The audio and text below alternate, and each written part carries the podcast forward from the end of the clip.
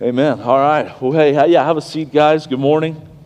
If you got your Bibles, grab them. Go to First Peter uh, chapter one and into the beginning of chapter two. If you're visiting with us, uh, this is what we typically do. We just take a book of the Bible and we just walk through it verse by verse. Um, I don't really have anything to say uh, if I don't have the Bible. And so uh, this is what we do. We just walk through it. And we believe that God's Word is living and active, sharper than any double-edged sword, and it has the power by the Holy Spirit. You know, the Bible, sa- the, the Bible says about the Bible that the Bible is the sword of the Spirit, okay? Not the, sp- the sword of the Eric or the sword of the Nate or the sword of any other preacher. It is the sword of the Spirit. And so we believe that as we just walk through it and try to understand it, explain it, apply it to our lives, that the Spirit of God uses the Word of God to do the work of God. That's how change happens, okay? Always has, always will. That's how it happens. The Spirit of God using the Word of God to do the work of God. And this morning, uh, we're continuing through the book of First Peter, First Peter chapter one. Uh, we will start in verse twenty-two, and then I will read through chapter two, verse three, and then I'll pray again, and we'll get into it. First Peter chapter one, starting in verse twenty-two. He says, "Having purified your souls for obedience to the truth, for a sincere brotherly love, love one another earnestly, from a pure heart, since you have been born again, not of perishable seed, but of imperishable, through the living and abiding Word of God. For all flesh is like grass, and all its glory like the flower of the grass. The grass withers, the flower falls, but the word of the Lord remains forever. And this word is the good news that was preached to you. So, or therefore, put away all malice and all deceit and hypocrisy and envy and slander. Like newborn infants, long for the pure spiritual milk, that by it you may grow up into salvation, if indeed you have tasted that the Lord is good." That is the reading of God's Word. Pray with me. Jesus, um, thanks again for this morning. Father, I, I pray that we would just be able to continue to worship our way through this passage of Scripture. I pray, Father, that you would please give me words to speak in the moment that I need it. Give me a clear mind and a pure heart. Father, I thank you for the shed blood of Christ um, and all that, and all the provision that lies for us in it. And we look to you again this morning and just ask for your help now uh, to see wonderful things from your word. In Jesus' name, amen. So one of the things as you're going through a book of the Bible like this uh, is that, again, it, it, it's a letter. There's a it, there's a flow of thought. Um, I don't know about you, but like growing up, you know, we used to do like Bible memorization in like little kids club or Awana club or whatever. Um Uh, you know, at church, and, and there's and this is good. Like it's good to memorize the word, but we, you know, you kind of memorize a verse here, and then you pick another verse from over here, and you pick another verse from over here, and that, and that's good. Like get the word in you. I'm for that, but um, a lot of times we we rob the word of its power when we don't understand it in its context. And so, uh, again, before we kind of get into the text this morning, we just have to quickly review what we looked at last week. And that last week, the primary thing that we looked at is the, the main call in the passage right before this is God's call to us to be holy as He is holy. Remember, and we shall be holy. Why? For He is holy. You shall be holy, for I am holy. Um, that everything that He calls us to be and to do is rooted and grounded in who He is and in what He has done. And last week, though, the thing I want to point out is that we talked, or I talked a little bit about like what holiness isn't. That it's not just that, you know, you don't drink, smoke, or chew, or run with girls that do, and that, you know, like you don't have tattoos, or, you know, you uh, uh, you, you do just dress a certain way, or you do just belong to a certain denomination, or, you know, you never drink any alcohol or anything like that. And, and again, that all those things are fine and well, but that in and of itself is not holiness. Okay?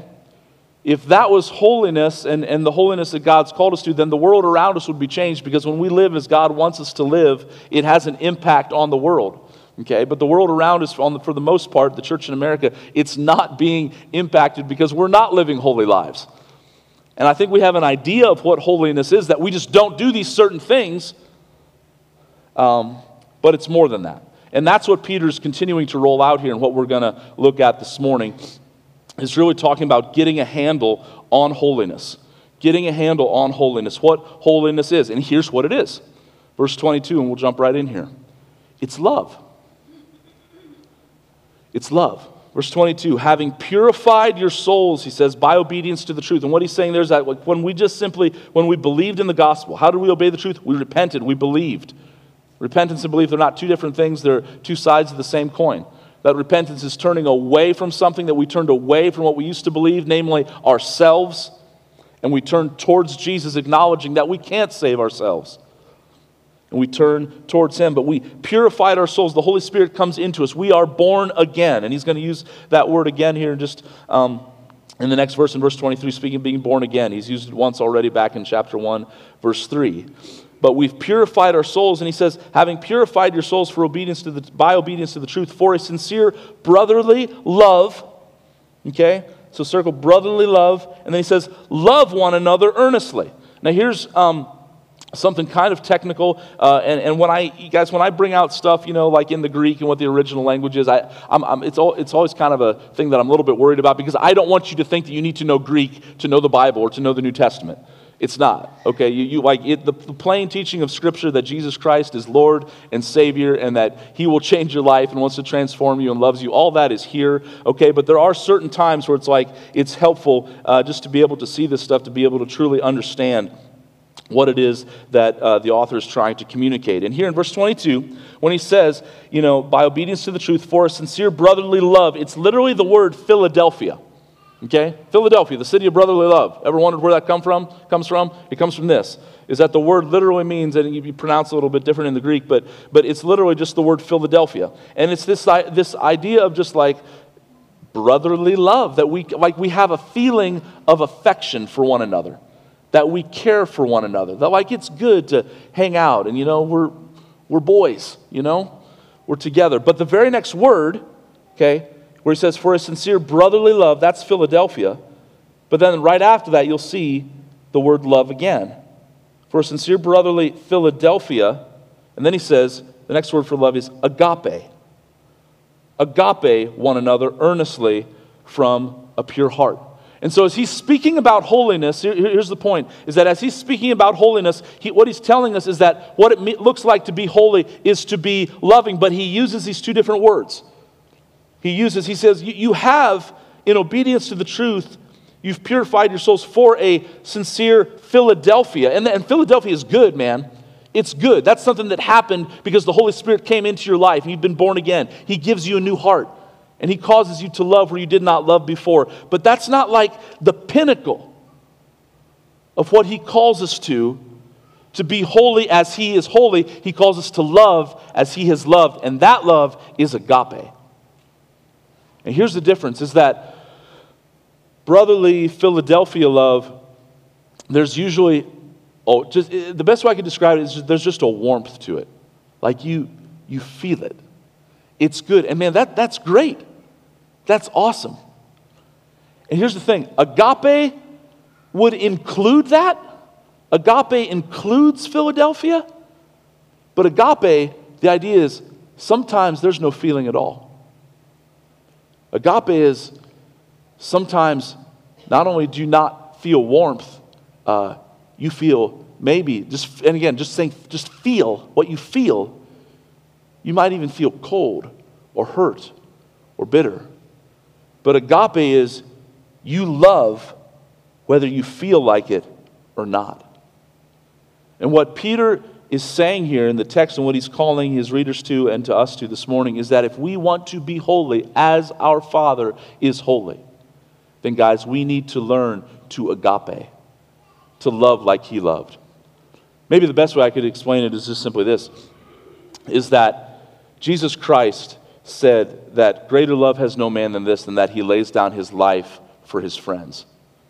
And he went to the cross, and he literally experienced the nails in his hands and in his feet, the crown of thorns on his head, being hung on that cross naked and bleeding after having his back filleted wide open, the wrath of God being poured out on him. And as people stood by and mocked him, as he is committing this great act of love on our behalf so that we might benefit. As they stood by and mocked him, he says, Father, forgive them, for they don't know what they're doing. I'm saying that's agape. Philadelphia won't get you there. That's agape. Is that there was nothing good, nothing felt good about the nails in his hands and his feet. Nothing felt good about the crown of thorns on his head. But that's what agape does. It acts. Love does, guys. Love does. Love works. Um, love does not just sit back and think about its affection towards something. There's nothing wrong with that, but he calls us to something deeper, to something, to something better here. And this is what holiness looks like. And so we're going to unpack this. Peter's going to continue to unpack this as we walk, as we walk through this passage. But I just want to stop for a second. And I just want you to think about your life. And I want you to think about your life in terms of, are you holy as he is holy? But now that we've explained this a little bit more, do you love as he's loved? See, many of us might think that we live a holy life. And you might listen. The only person I'm focused on, uh, believe me, this morning is me and my own heart and my own life. And the only person you need to be focused on is you and your own heart and your own life. But you might think that you're holy, but I'm saying, are you holy in the way that the Bible is defining holy? Not just by what you don't do, but by what you do do, namely the way that you love people. Make sense? And again, that's something that I'm trusting that the Holy Spirit is going to work in your life this morning as we as we work through this. That we're to agape one another, and then in, in what way? Like, again, he's saying it in the strongest way he possibly can. We agape one another, not just half-heartedly, but earnestly. There at the end of verse twenty-two.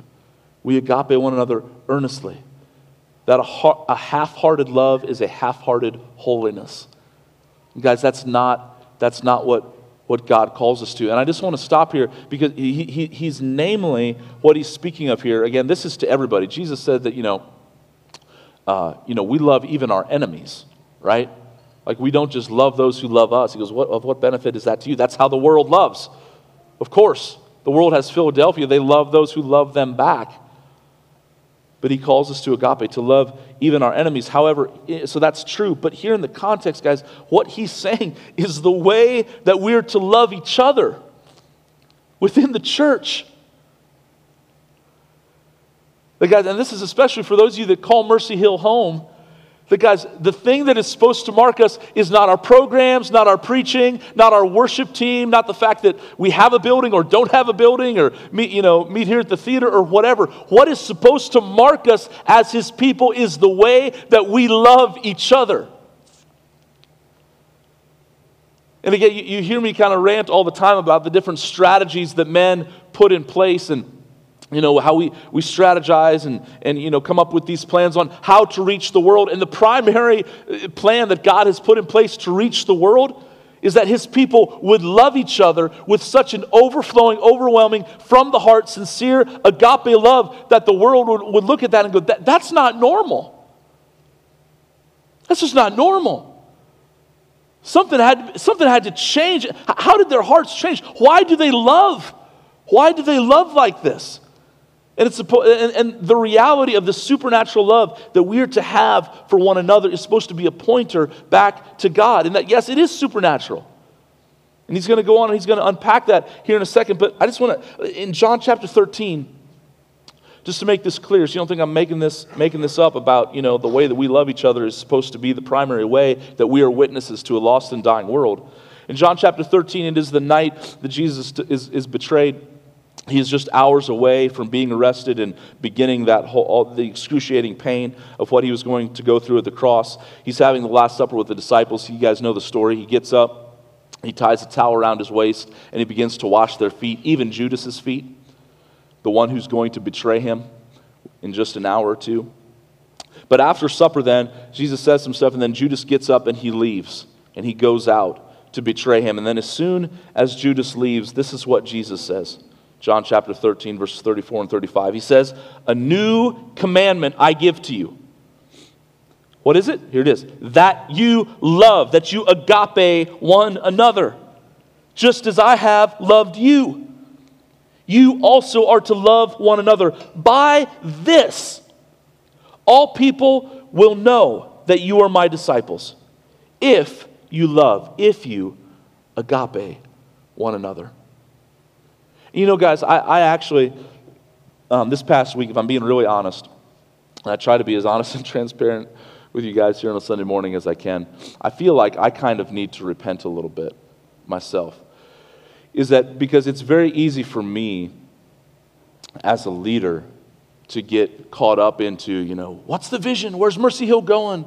What's God calling us to do? And and because we live in this culture of like, you, you have to have like this visionary leader, which I don't think is fully biblical, but anyway, um, you know, to like come up with some sort of like vision that we're supposed to go after. You know, we're, we want to, you know, make disciples, plant churches. That's in our vision statement or whatever. And that's good and that's right. Like we, we should be doing that. But guys, I, if you just break that down to like the least common denominator, to like the, the, the, the most core central nugget of what we're supposed to be doing, guys, the vision that the Bible sets before us that we're to pursue is that we would love one another.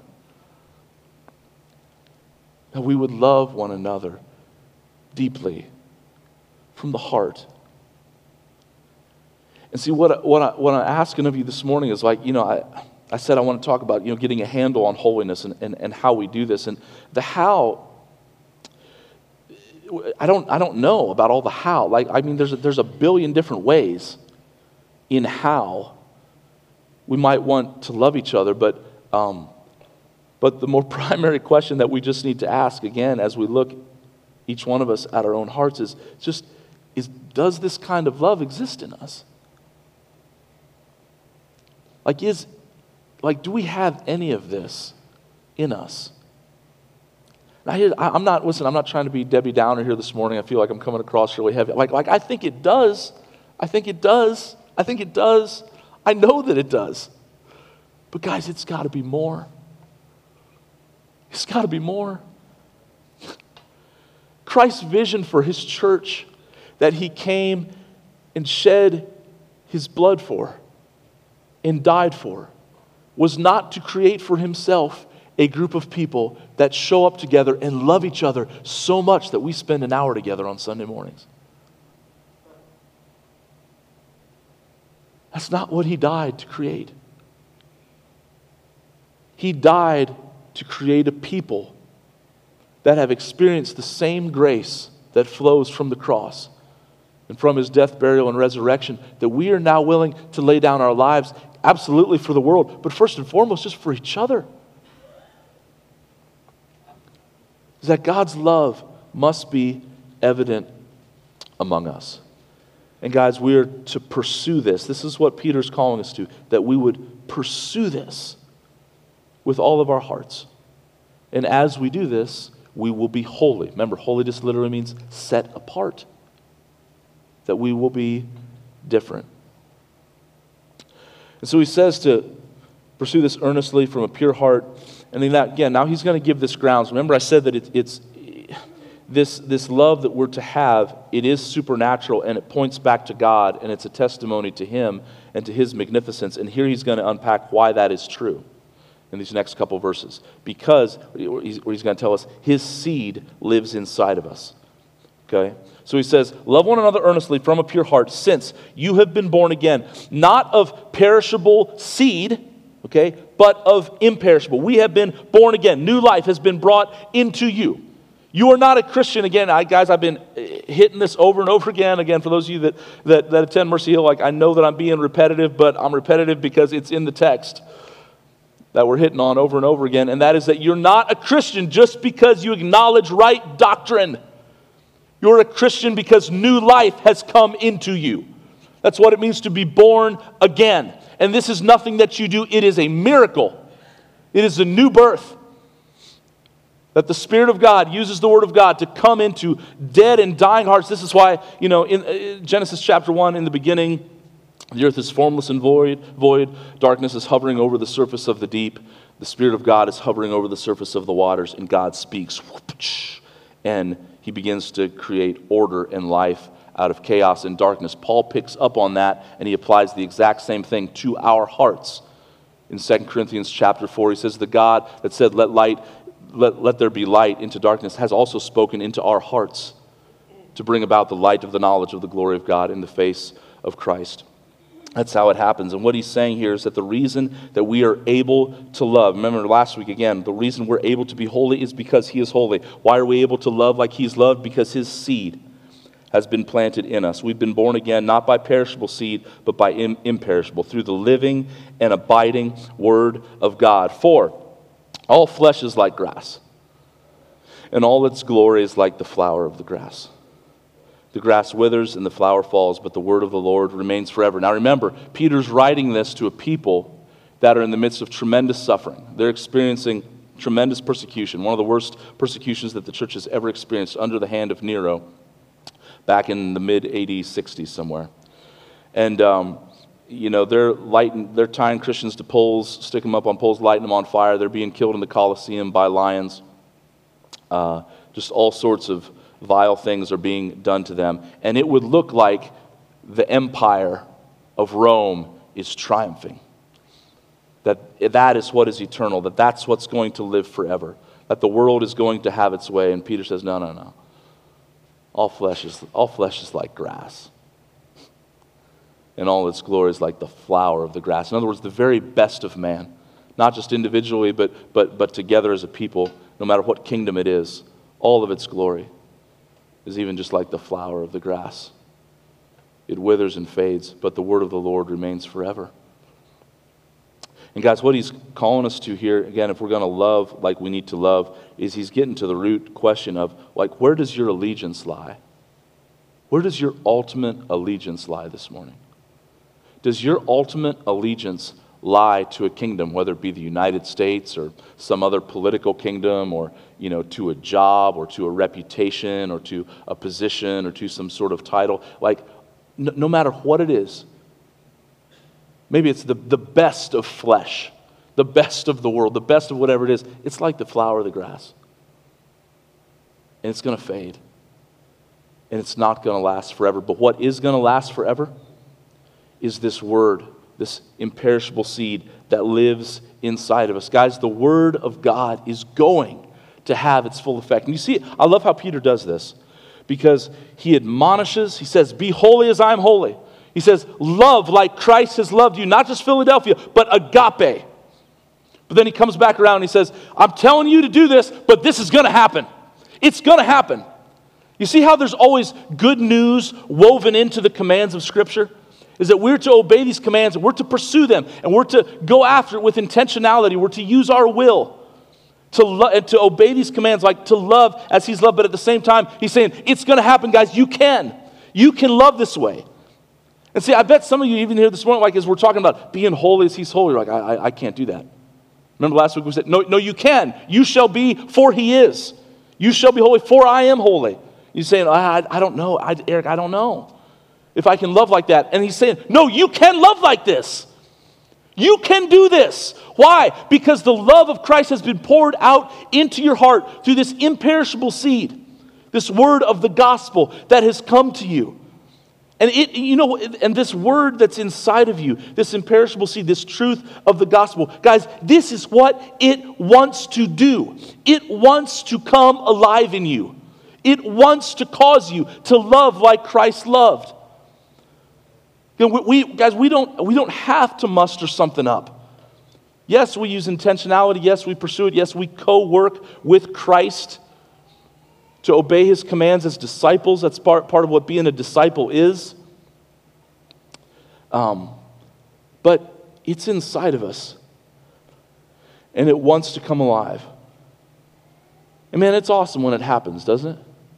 You ever seen somebody come alive through the living and abiding, imperishable seed of the Word of God? Like I was thinking this past week just about people in my life, and even my own life, uh, like when God changed me, I was dead, and I was living for myself, and I didn't care if a preacher told me that I was supposed to love somebody. It's like, whatever, man. But when the imperishable seed comes inside, and now all of a sudden you have this desire to do what is right. Guys, it's a miracle. And it's why we need to, as we love, need to be continually sharing the good news of the gospel, that this life would come alive in other people. Um, and so, okay, so here, here's what holiness is. We love. Here's why we can love, because His Word, this imperishable seed, has been planted inside of us.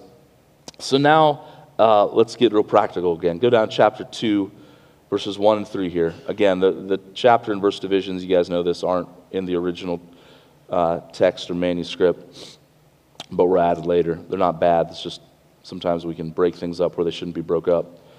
But he, and he goes on there, the beginning of verse one, there's the word, I'm in the E S V, he says, so, or yours might have therefore. Okay, so therefore, in light of what I've just said, okay, here's what I want you to do. Here's what he says. He says, I want you to put away. Everybody say, put away. Put away.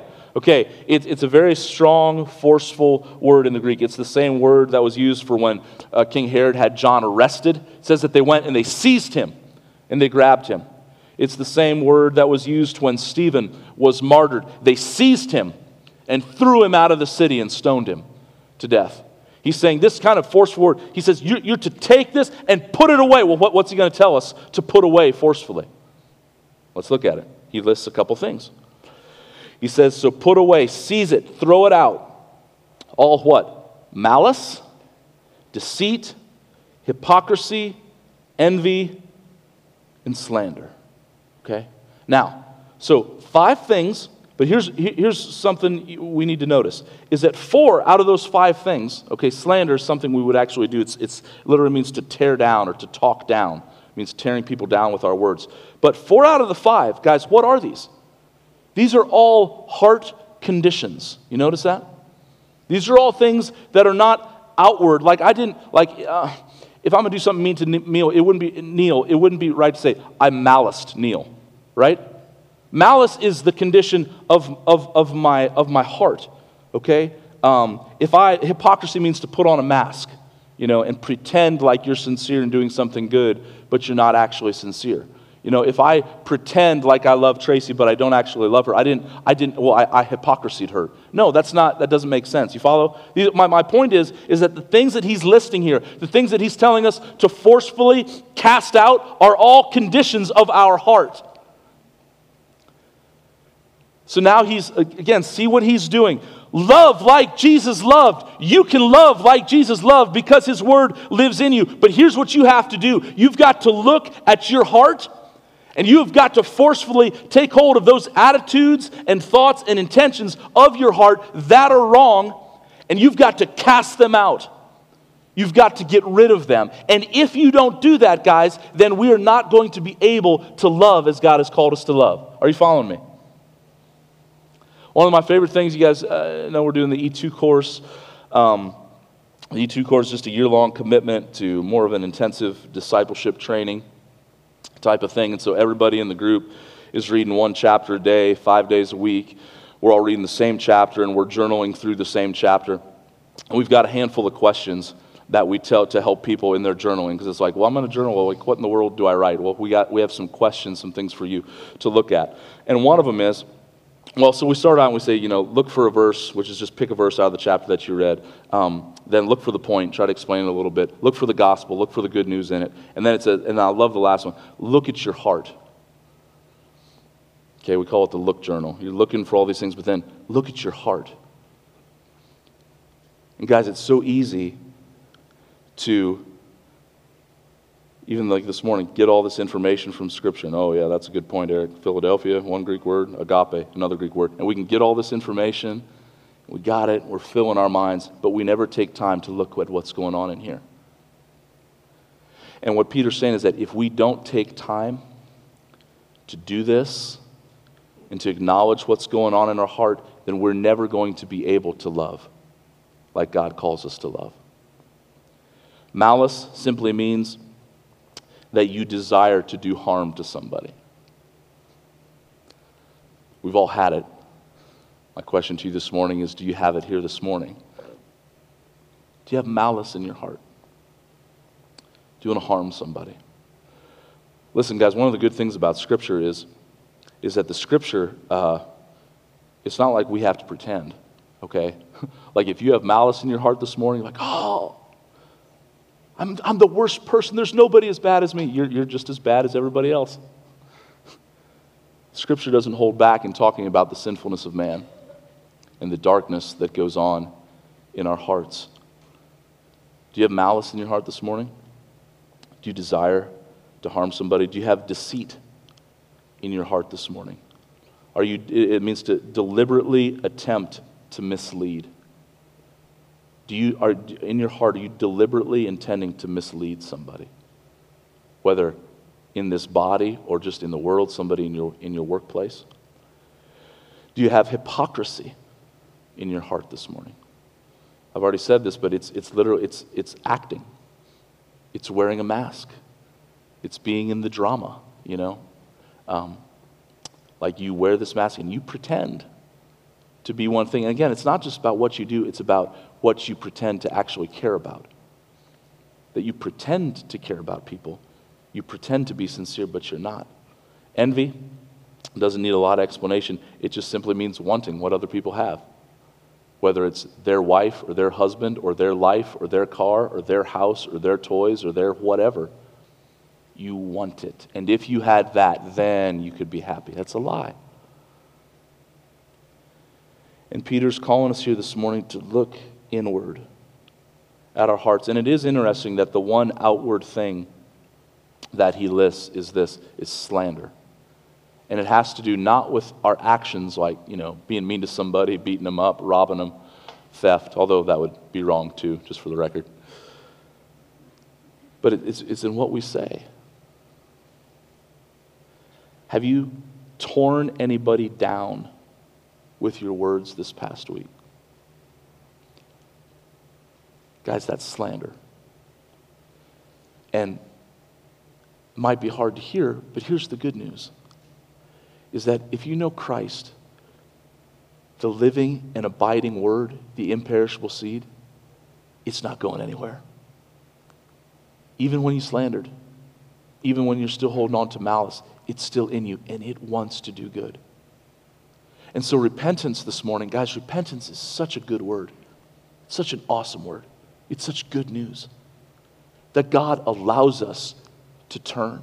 Has anybody ever, I, that spot on seventy-seven, just south of Dover, and uh, you know where two fifty kind of swings around like you're going to the mall, and you want to go to the mall, but maybe you're, you know, just cruising down the road and you're not really paying attention, and you miss that exit, right? Anybody ever done that? Am I the only one? Okay, th- thank you. I don't feel so alone now, but. You know, and you miss that exit, you miss the two fifty, you know, kind of swing off and, and go around, and you're like, ah, no. And, and what do you want more than anything? You want for there to be an exit right there, right? But instead, you got to drive all the way to Stone Creek, unless you pull an illegal U-turn, which I know nobody ever does. Um, but you want there to be an exit right there because you've messed it, because you're now heading in the wrong direction. Guys, the good news of repentance is that God, like even this morning, He grants you an opportunity to turn. Like there's always an exit, guys. There's always an exit. You you don't, man, you, you might, like as I listed, up, man, malice, check, deceit, check, hypocrisy, check, envy, check, slander, yeah, yeah, got that too. Man, I'm, I'm done for. No, you're not. No, you're not. Because God holds out His hand this morning and He's provided an exit. And it's through the shed blood of Jesus Christ that right now, this morning, in this moment, you can acknowledge to Him that what's going on in your heart is not of Him. And that that's not what He desires of you. And if you're a Christian, you can say, Lord, this imperishable seed is inside of me. Lord, I claim this promise that it's there. Father, help it to come out. And if you're not a Christian, you can become a Christian right now. Through the same thing. Guys, Christianity, being a disciple, I will give you, like I admit that it is hard. I mean, Jesus said, like, to be a disciple, you got to take up your what? Your cross and follow Him. It's hard, but it's not complicated. And sometimes we're like, I just don't know. Why is this so hard? Because you're not willing to repent and to trust him. Why have I, what I testified to this morning when I first got up, why have I been feeling thin? Why have I been quick to snap on my kids, you know, and, and be and overly, because I've not been trusting him. I need to repent from trusting in myself, in my own works, in my own efforts, and my own will, my own ability to fight. That's not where it's at. And God grants us that ability to turn. And so please hear me this morning. Right now, turn. Turn to the gospel. Turn to the love of God that's been poured out into your heart. So we put away all these things, these attitudes of the heart in our words. And then verse two. Like, here, here's what we, that, so that's the negative. Don't do this, put away these things. And then the positive, like this though.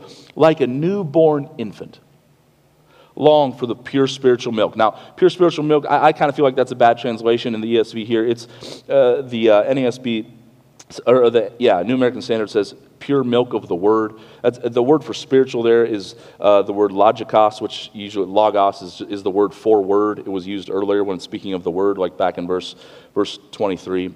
The abiding word, the abiding logos of God. Um, so this is just a variation of that. So it, what he's talking about here is the word. He's talking about this book, okay? If you didn't follow me there, don't just hear me. He's talking about this. That's, that's the milk. And guys, do you know all, like this is so good, such good news. Do you know all that's needed to grow as a Christian, to become Christ-like? Here's all that's needed. Hunger. That's it. You don't have to be the smartest.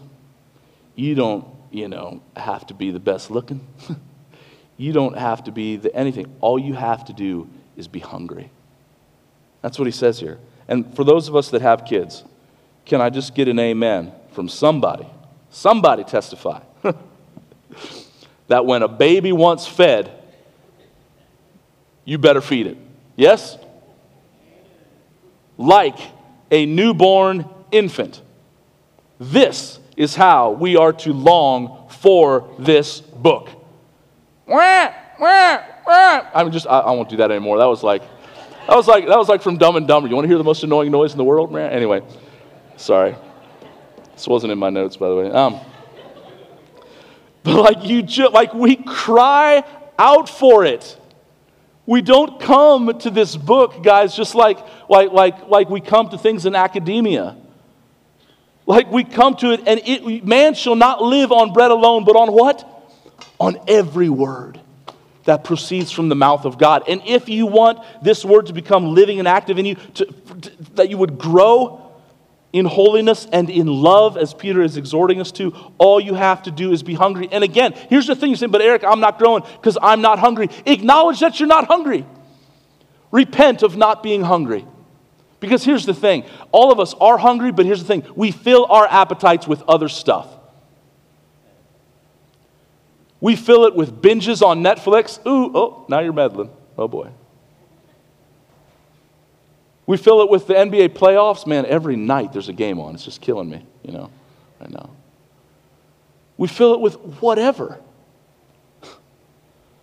And all we have to do is be hungry. And again, notice this. I'm t- the Bible does this. You think like, man, the Bible can't do that. Yes, the Bible can do that. It commands you what you are. It commands what you are to long for. You're to long for this word. And if we don't, then we need to repent of that as well, and thank God that He grants us repentance and say, Lord, I want to hunger for Your word more. And that's how we grow. Like newborn infants, long for the pure spiritual milk. Why? What's going to happen? That by it you may grow up into salvation. You want to grow? You want to grow up? Hunger for this word. Get in it. Get into this book until this book gets into you. And it will happen. Worship team, you can come up and we'll close. And lastly, then he ends there with verse three, and he kind of puts puts a ribbon on this on this section. I love this. Verse three. He says, if indeed you have tasted. Everybody say tasted. Still with me? If you've tasted that the Lord is good. I love that he uses that word tasted. He doesn't just say, if indeed you have acknowledged that the Lord is good, or if indeed you know that the Lord is good, but if you have tasted of the goodness of God. Um, speaking of Netflix and binging on T V shows, uh, Food Channel, Food Network, anybody? Yeah? Chopped. Yeah, Chopped is, I like Chopped. Um, but you know, you sit there and you watch Chopped, you watch one of these cooking shows, and it is funny, isn't it? Like, literally, it's just, it's all food all the time. Like, that's what they're, what they're doing. Um, and, you know, it's easy to, it, it's one thing to sit there and to look at this, you know, filet mignon that they're making, or, you know, uh, or uh, some sort of crazy thing. Beat Bobby Flay. Anybody watch Beat Bobby Flay? Yes? I like that one too. Anyway, you're watching Beat Bobby Flay, you know, he's making some sort of crazy dish over here. And it's funny, like, we can just sit there and we can, we can watch, we can look, and we can even take notes and learn the recipes and, you know, try to, you know, um, be like this great chef. But in the end, but in the end, all we're doing is watching somebody else create a meal, and then usually too, watching somebody else eat it, which is a little bit insane when you think about it, right? But this is what we do. And, and I just want to ask you this morning as we close, is your Christianity, is your walk with the Lord, is it like watching Chopped or something on Food Network, or is it like sitting down and eating a good meal? Because that's what God intends for you. Guys, God has not called you to, to a salvation where you just simply have to sit and stare at a screen and say, oh man, that looks good. Oh man, I wish I could eat that right now. Oh man, I wish I could cook like that. That's not what he's called you to. And, and, and, and it, it seems like a silly analogy or a silly story, but as I talk with people and at times in my own life, at times I can begin to believe the lie that that's all Christ died for me for, was so that I could sit there and just simply look at something that looks so delicious but not actually taste it. Guys, that's not why he died. He died so that you and I could taste and see that the Lord is good.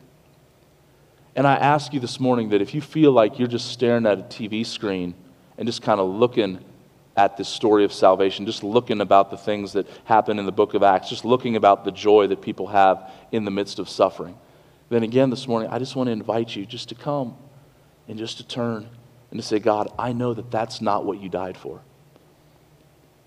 You didn't die just so that I could know about this salvation. You died so that I could taste, experience this great salvation that I have in you. That's good news. Amen? Guys, Jesus loves you. Let's pray. Father, I, thanks for, I thank you.